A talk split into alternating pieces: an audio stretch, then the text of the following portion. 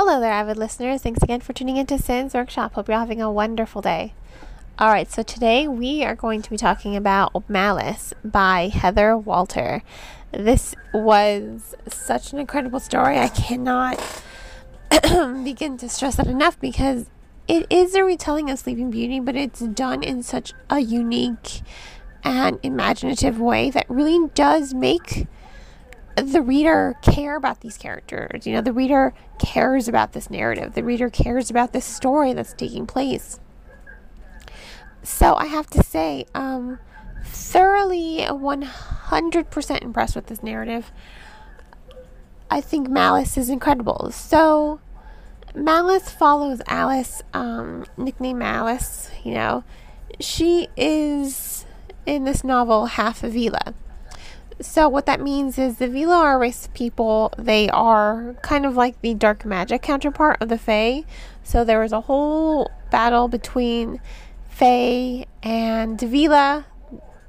The Vila were winning, so the Fae enlisted the help of humans to help them win the battle.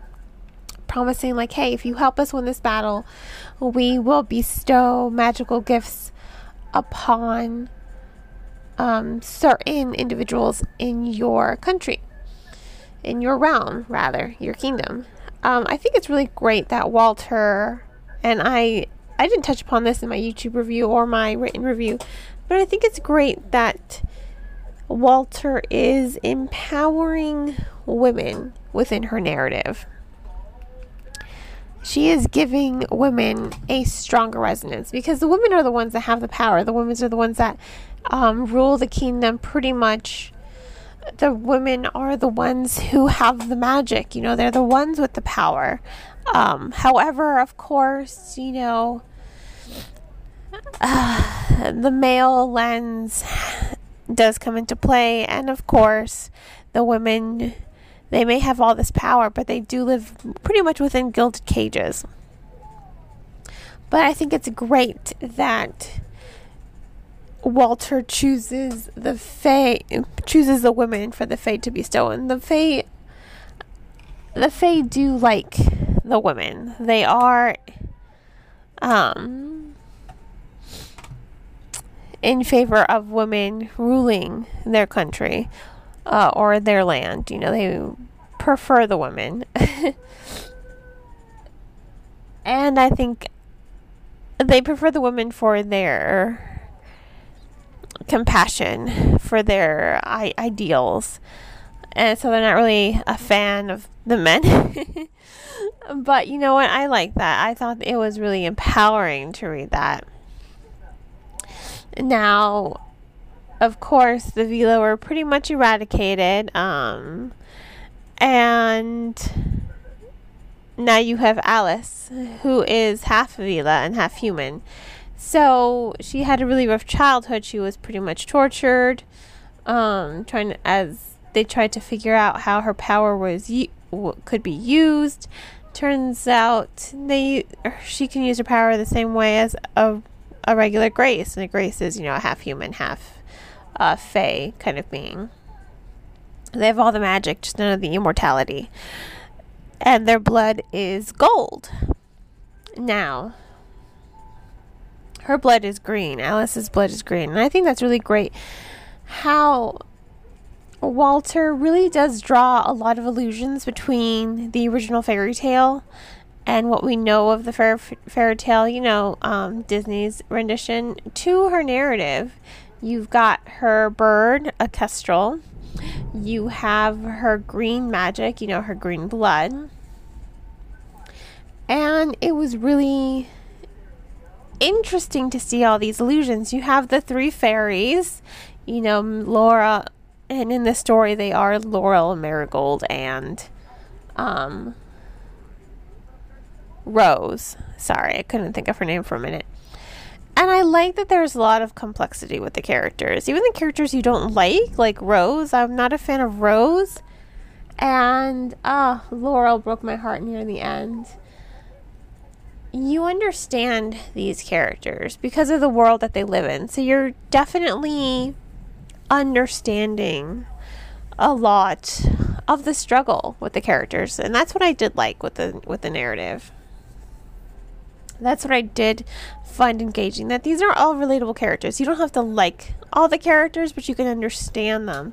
And that's what I took away from the story that you are indeed understanding who these characters are and the world that they're living in. And I love how Walter has filled her entire narrative with such amazing world building and history. There's so much history that is that unfolds as the story progresses. And that's what I liked. You know, that is something that sticks with you as the reader, but it also makes the story stand out. This isn't just going to be some typical, oh, yeah, this is a retelling of Sleepy Beauty. Like, we get it, but we don't need all the, you know, we don't need all those ticks we just need a compelling story. You know, you have Princess Aurora, you have Alice, you have the illusions, and that's enough. That is enough. And I think Walter is great to use just enough of the original fairy tale to let the reader know, like, hey, this is re- uh, going to be retelling. But also, she finds a way to make the story her own. She finds a way to make the story unique. She finds a way to make the story 100% engaging and I am in love with it. I also love the relationship that develops between Princess Aurora and Alice. So Alice is not the fairy who cursed Aurora's bloodline. It was Avila from centuries ago. Cursed the bloodline, you know um, if you don't find your true love's kiss by age 21, you're going to drop dead. So Alice and Aurora become friends. You know, Aurora doesn't see her as this dark grace, as she's called. She doesn't see her as a monster, as everyone believes and wants her to be. She sees her as just a girl being used by the kingdom, and she wants to put a stop to that. So they do form a very intelligent and very relatable friendship it develops over the course of the novel in a very wonderful way to build up a very believable romance between these two characters. You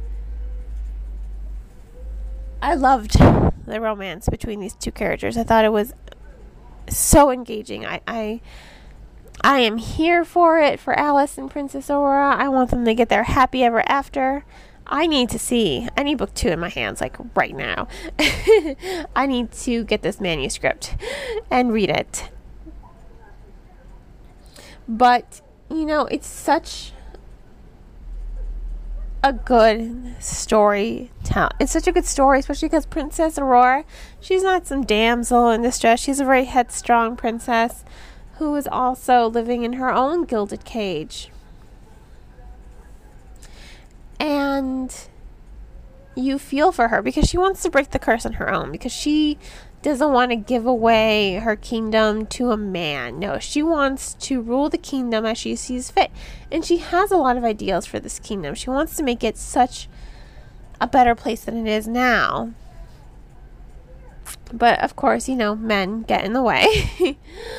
um and prejudices get in the way, bigotry kind of gets in the way, and so Aurora and Alice have to band together to face everything head on. But of course, this is only book book one of two, so I'm very excited to see how the story is going to play out um, with number two. I'm just, oh, I'm, I love this book. It was so good. I can't stress that enough. It was so good. It was so well written. It was so well told. I love the characterization. I love the depth and complexities I went for every single character, including the minor characters, you know, including Laurel and Marigold and Rose and Headmistress Lavender, you know, for Aurora and Cal and Malice. I mean, these are all memorable characters. You see how many I just ticked off? They are all incredibly um, memorable, including the Fae. And I feel like I'm about to mispronounce his name, Endelwild, but he's also very compelling. There's a lot of complexities with these characters that make them so compelling to read and follow. So I have to give Malice, I have to give it um five stars. It was just a standout novel. I'm just in awe of it. I need to own it. I I did receive an advanced reader's copy from the publisher, so I no longer have the copy anymore. But this is a book I'm willing to pay to have in my bookcase to share with future generations because it is definitely worth reading. If I had time to reread my books, I would definitely, this would definitely be one for me to reread. Um, because I just loved it so much. I thought, ooh, this is such a good book when I was done reading it. And I highly recommended it to all my coworkers. I'm like, you gotta read this. Like, this is amazing. Read it, read it, read it. That's me. Like, read it, read it, read it. I loved it. 100% loved it. Could not get enough of it. I just think it is 100% amazing. Um, so please support the author by by um, purchasing the book from your local bookstore or online book retailer. Please, all I ask is that you do not purchase the book from Amazon. Support your bookstores in your neighborhood. Support um, online book retailers because they are the ones that definitely deserve it more than Amazon. Um, if money's tight, check out the book from your local library. And another way you can support the author is by writing a review if you like it. I, I mean, re- reviews are a great resource for authors. You know, every time I share a review with an author, they end up following me and they end up commenting with, you know, I, I've built a relationship with authors that way. And I think it's really great. And I think authors love it as well to build friendships with their readers. And on that note, I hope you all will continue to support me by liking this podcast and sharing with all your book loving friends. You can also become a supporter on Anchor FM, my recording platform, for just 99 cents a month. Hope you have a great rest of your day, and as always, happy reading.